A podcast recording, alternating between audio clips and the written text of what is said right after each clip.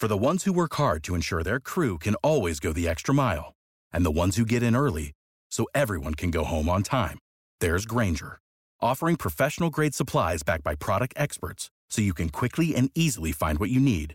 Plus, you can count on access to a committed team ready to go the extra mile for you. Call, clickgrainger.com, or just stop by. Grainger, for the ones who get it done.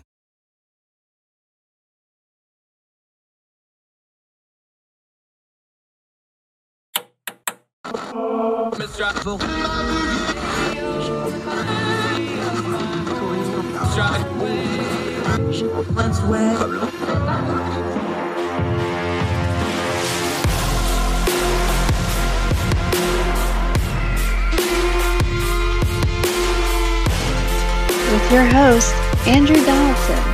This is Heard Tell.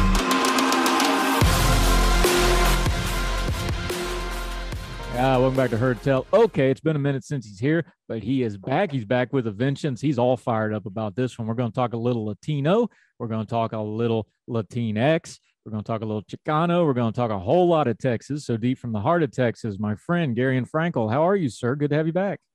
Hey, good to be back. Thanks for having me, Andrew. I'm doing well. I always enjoy talking to you, my friend. Okay. Um, the Latinx thing, let, let's just parse it out this way. You have a great piece out in the James G. Martin Center about it, but uh, let, let's just parse it this way. We saw the census data. We know the Latino numbers in America from the census data. They're not the largest group demographically growing, that would be Asian Americans. But buried in that data is, I think, the core of this problem the growing Latino population in America is not only growing, we found out from the census, it's also one of the most diverse populations in America. Isn't that just kind of the core problem of this is we have a buzzword for Latino and then everybody puts things on it, but this is really a diversifying demographic?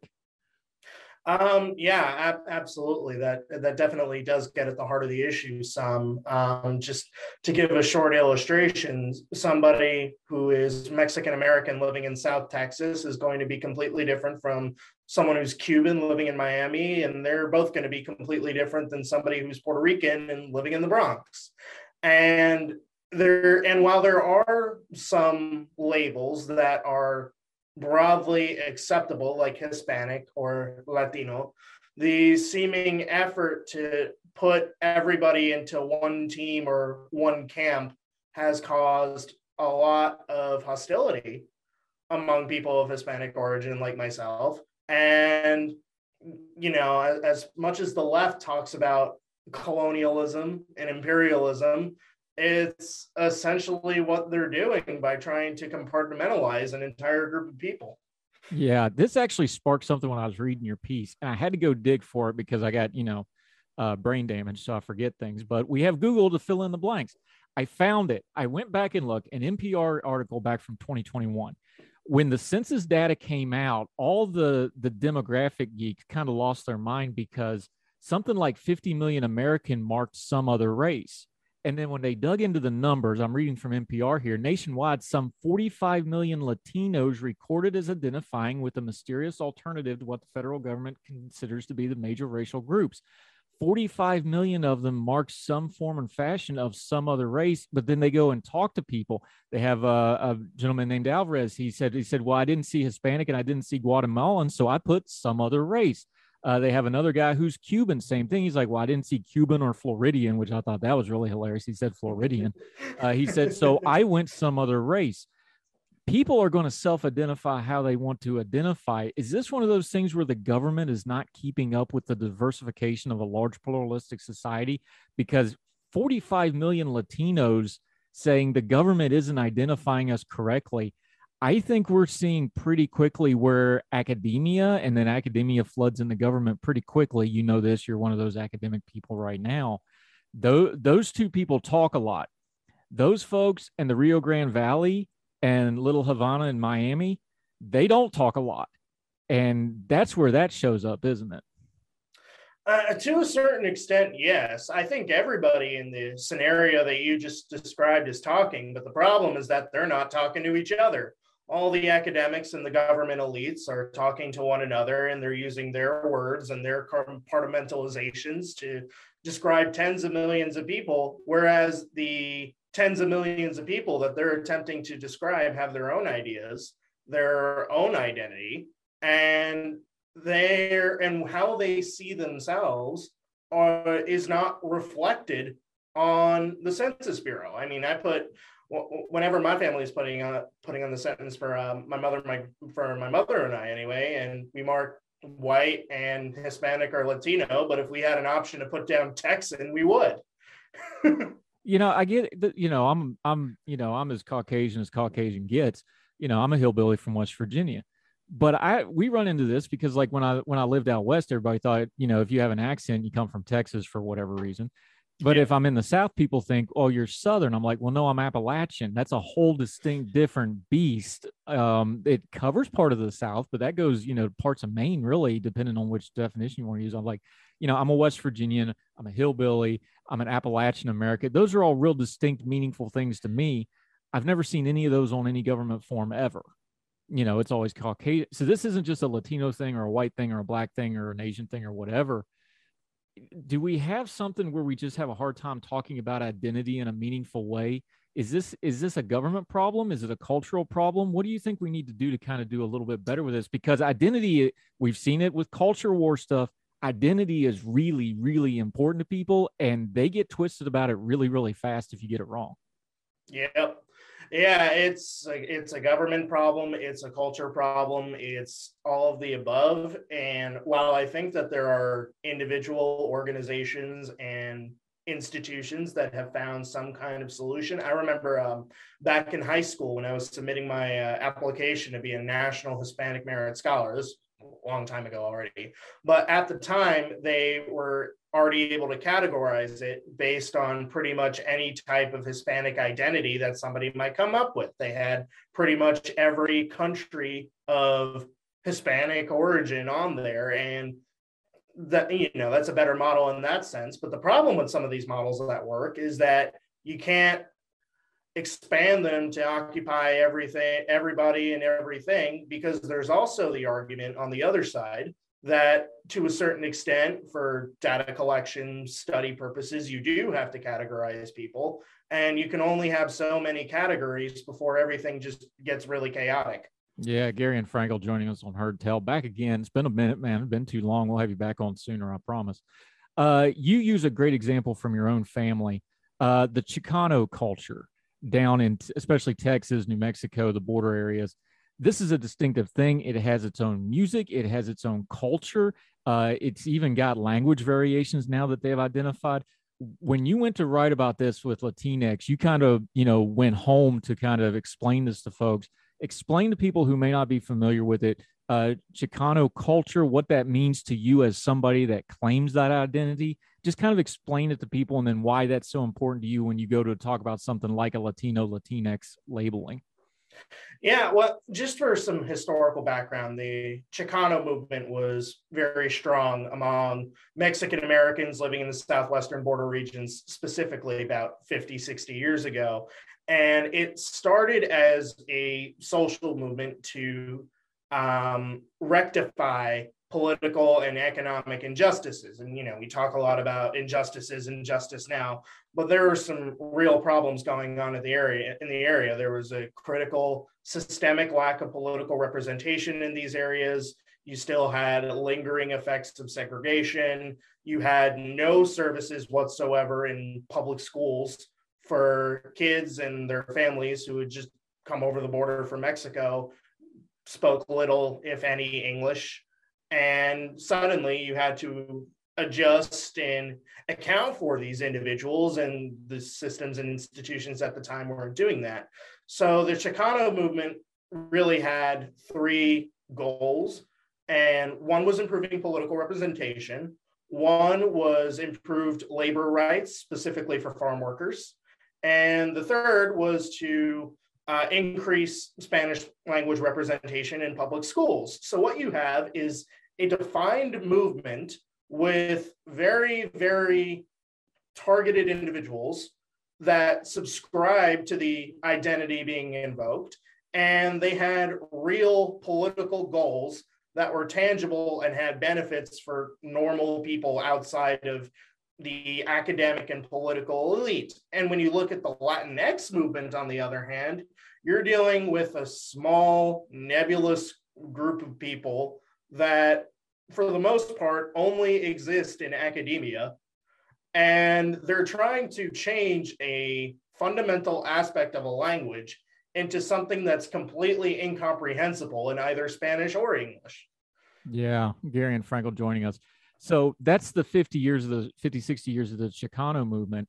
Fast forward to today, and the Rio Grande Valley is ground zero for a real political kind of earthquake because I'm a little older than you. So I remember the 90s and 2000s when the mm-hmm. Democratic Party was pushing demographics or destiny.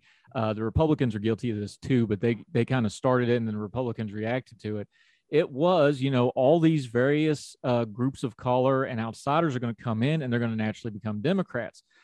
And, our, excuse me, and our buddy Mark uh, Yzaguirre has been writing about this at Ordinary Times. We'll link to it in the show notes. He pointed this out. We just saw this last week with Mayra Flores flipping the 34th district for the first time since antebellum post Civil War, the first time a Republican won down there. And he pointed it out. He's like, you got to understand the Latino culture down here. The Latinos are the cops. The Latinos are the small business owners. They are the city councilmen. so you have the academics, which always skews way more progressive, or saying this one thing. You can't say defund the police because all the cops are Latino. How is that going to go? So it's not a wave movement kind of thing, but instead of 10, 11, 13% Latinos going more conservative or Republican, now it's getting that 28, 29, 30%. That's a big culture shift politically that, you know, we're talking about an academic terminology, but that's where this stuff actually shows up. And there's movement and it seems to keep growing. Same thing in South Florida, you know, that you're starting to see 30, 32, 33%. How does that feel for you as somebody who's in that area? You're from that area, you study in that area is is this really getting talked about locally? Like it, the national people are starting to catch on to it. Locally does it feel that way or does it feel just like a natural evolution?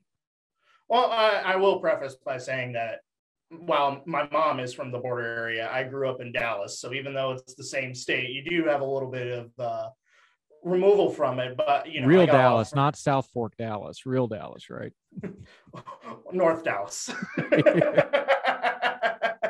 I'm about 20 minutes north of downtown. but anyway, I got family down there. I got friends down there. I've been down there on plenty of occasions, and it feels completely different than it did just five or 10 years ago. Um, you know, I I used to have a much more active role in conservative politics in Texas before I went in the policy direction. But there is a saying that you know, Tejanos and Hispanics more broadly are Republicans. They just don't know it yet. Well, they figured it out.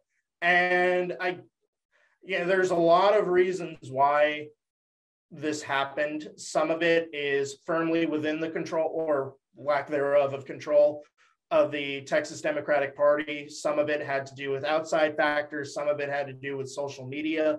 But there is a real shift going on in South Texas. And I, I think the last, I think the election of Mayra Flores for one, as well as um, some of the municipal elections previously, proved that what we saw in 2020 is not going away. It's it's already a durable shift, and I don't see any indications that it's not going to continue.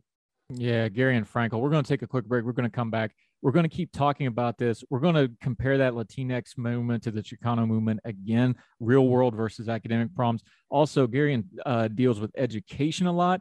And we're going to talk about the economic part of this because people talk demographics. Really, what they need to be talking about is the economic uh, stratospheres of these folks. More with our buddy Garion Frankel right after this on Heard Tell.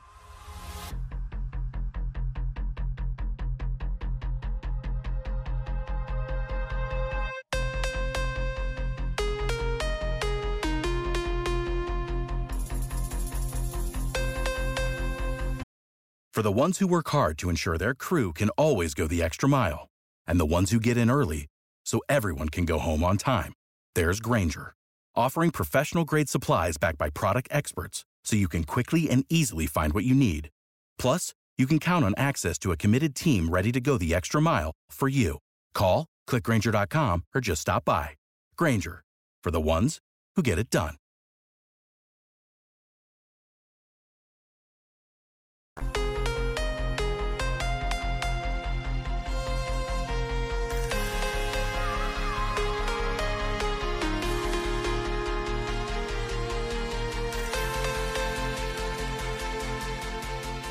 Welcome back to Heard Tell. We were talking about San Antonio and getting wistful there for a minute. So sorry about that, folks.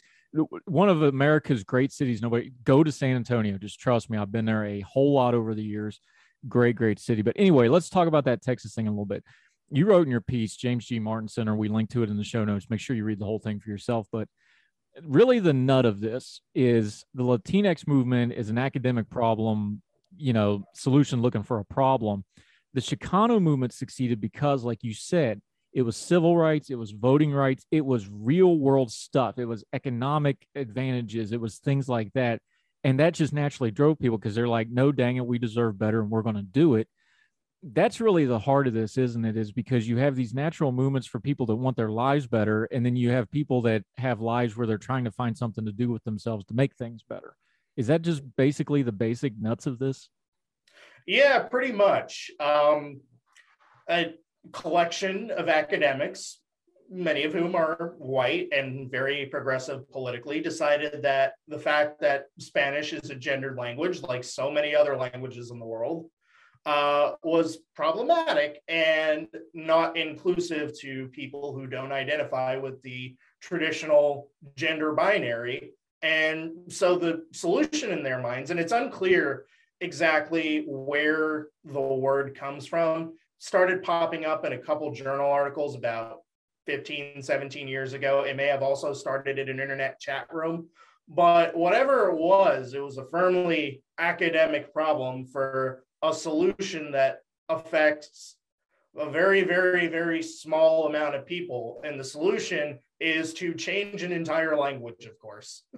Yeah, I mean the Romance Latin-based languages, which is a large portion of the you know Western speaking languages, I, I am perfectly happy to be respectful to anybody who asks me to do whatever they want, language wise and identity wise and pronoun wise. I got no problem. I'll, I'm happy to accommodate you however I can to make Same you happy. Here.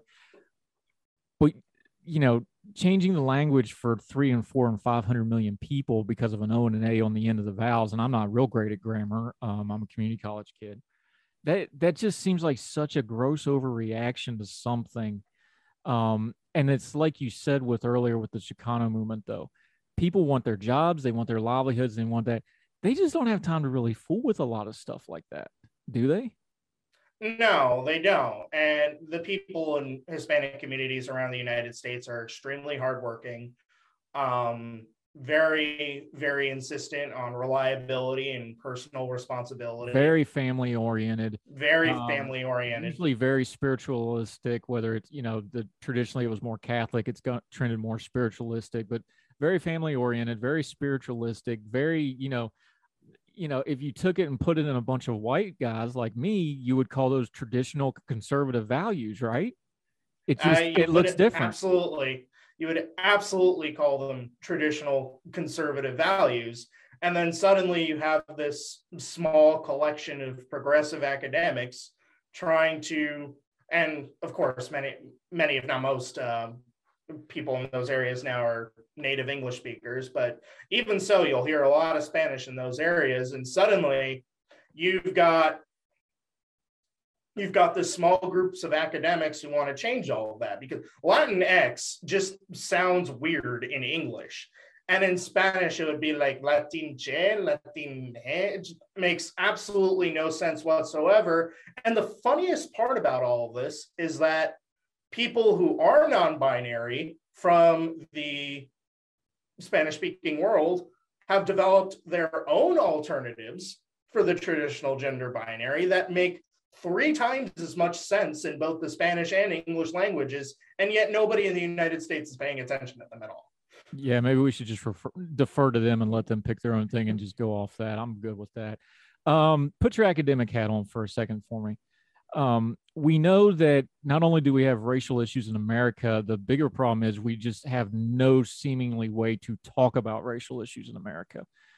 When it comes to the Latino population, where are we at on the race relation edge of it? Is it getting better? Is it getting worse? Is there still widespread discrimination?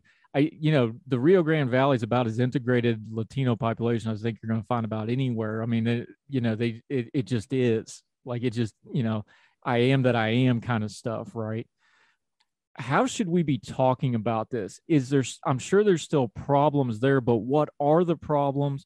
What are the problems that were in the past that are new? Just kind of walk me through it. How should we be discussing the issues of race when it comes to latinos in america especially in an area like the rio grande valley that's going to be a real political hotbed probably for the next couple of election cycles? Yeah and it's hard because hispanic and latino origin it's not a race it's an ethnic origin you can be Hispanic or Latino and white. You can be Hispanic or Latino and mixed. You can be Hispanic or Latino and black. And if you go to places like Argentina, there's a very healthy population of people who are of Hispanic origin and they're Asian. And that just adds an extra layer of complexity to talking about those issues in general. I mean, if you look at me, my last name is Frankel, and I look as about as Caucasian as they come, but nevertheless, I'm Hispanic. Um, when it comes to race relations, and I'm going to use these terms very generally between non Hispanic whites and Hispanics. Uh, they used to be a lot worse going back 60, 70 years. They were victims of segregation and oppression as well. But if you look at things nowadays, at least in everywhere that I've been, um, aside from the occasional racist idiot at Walmart who doesn't like hearing people speak Spanish. It's really not something that people talk or think about anymore. Um, especially in somewhere like Texas, the Hispanic community has just become so integrated. And you can't really talk about Texas or Texan culture without talking about the Hispanic community that you don't really see a lot of those tensions or problems anymore. Yeah, Garion Frankel, I'm glad you brought that up because of this reason. We just had Daniel DiMartino on the show a couple episodes ago, and he made the same comment. He's like, "Look, Argentina, white kids, black kids, it's not an issue. Never even thought about it. I come to America now. I got to think about it, and it's right there. And America deals with it differently." Uh, our buddy Holden, Dominican Republic, same thing. He's like, "Yeah, white kids, black kids, no big deal. You come to America, all of a sudden it's a problem." Um, we're getting ready to have. We're going to talk to one of our UK friends about this. You know, you know, racist problem and ethnicity problems. Those are universal things, but they really do manifest really, really differently based on your culture. And I would say, and I think, I think part of this that we want to circle back to where we started with the Rio Grande Valley and the Chicano culture is it re, we when we talk about race we tend to disassociate it from class and economics, but you really can't because it all goes hand to hand. And the more economically diverse and the more economically raised the Chicano and Latino population has become, the less race problems you have. That's just the facts of the matter. Economic freedom is freedom, and it's also freedom from a lot of prejudice and racism because it empowers you. I think that's the angle of this that we just don't talk about enough. You have ties in that area. Does that feel the same way with you when you talk about the the idiot at Walmart? It's like eventually he just sees enough Latino people, he learns to get over it and grow up. You know, is that what this is on a practical level? Yeah, and even if he never learns to get over it and grow up, at the very least, he will learn to shut up. Um, no, but when you look at the economic profile of the Rio Grande Valley, it's small business owners, it's people working in the oil industry, it's law enforcement is a major employer in that area. And it's very, it, it constitutes a very similar economic profile to a lot of Texas that is majority non Hispanic white. And because of that, the cultural and political differences between those areas are starting to evaporate a little bit and become more one and the same because you really it really isn't like going to a different world. When you go from somewhere like the Dallas suburbs to the Rio Grande Valley you're still in Texas and you know that you're still in Texas. It's still very Texan and people don't recognize that enough in their obsession with identity, especially in academia. Texas ain't subtle. We'll we'll definitely give them that much of it. Uh, Garion Frankel. One last thing to kind of loop this back to where we started and put a bow on it. Um, we we understand academics do things like this Latino Latinx thing. We understand it becomes a political thing because of that. On the grassroots level, grassroots is the wrong word. On the the Rio Grande Valley level, at the Walmart level, let's call it that. Um, where's the identity of those folks going? Like you said, like you would probably identify Texan and Latino and identify that way. This has changed a lot in the last five and 10 years, like you mentioned. What's the next five and 10 years hold for this demographic group, do you think? Well, already, if you talk to a lot of the people down there, they, I mean, sure, they're of predominantly Mexican origin, but if you ask them what they consider themselves, they're going to say Texan they're going to say American. And, you know, that's a large chunk of the people there. And while I don't think that's necessarily going to change much in the next five to 10 years, because you already have a process that's happened, what I do think is going to change is that they're going to be a lot louder about it because suddenly they need to be a lot louder about it when it wasn't necessary previously. Garion Frankel, great stuff. I I think this is the healthier way for us to talk about things like race and demographics and ethnicities. You have to take it as an all of the above approach. You got to talk about the economics, you got to talk about the cultural, you got to talk about the historical, and then you go to the political. And I think too much of our discourse, we're doing that backwards where we start with the political and then you lose all the perspective. And then all of a sudden you get shocked and shaken when, you know, um, Mayra Flores flips the seat and like, well, wait a minute, that's not supposed to happen. It's like, well, no, if you're paying attention, it was coming and it was like the steamroller in Austin Powers. It was coming slowly and exorably, and it finally got here. So I appreciate this conversation. We're going to keep having it uh, until we get you back on Heard Tell again, which will be sooner than the four months it was this time. I promise. Uh, let folks know where they can follow you, follow you on your social media, and what you got going on, my friend. Yeah, absolutely. You can follow my writing very frequently with Chalkboard Review and the American Institute for Economic Research. And as far as social media goes, um, my Twitter is literally my last name and then my first name, and I'm very active. Unmute. There went. Uh, he's a Texas A&M guy too, so you can make a joke about how many uh, Garion Frankels it takes to do light bulbs and so forth. That's up to you.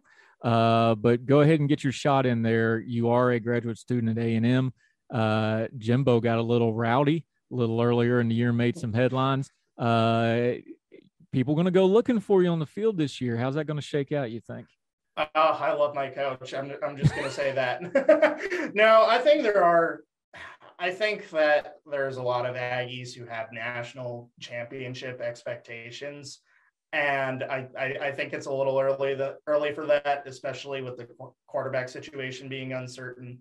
But I think I'd be happy with a 10 win season. Just 10 win season, I'm good. I don't need a natty this year.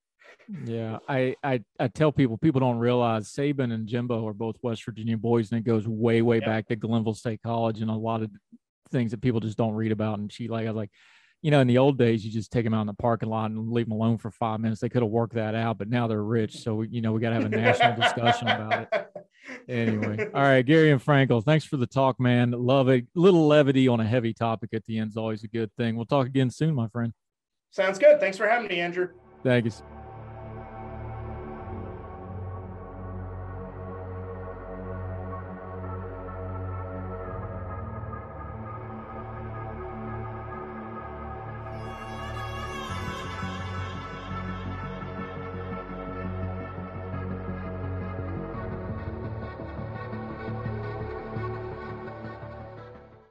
Save big on brunch for mom, all in the Kroger app. Get 16 ounce packs of flavorful Angus 90% lean ground sirloin for $4.99 each with a digital coupon. Then buy two get two free on 12 packs of delicious Coca Cola, Pepsi, or 7UP, all with your card.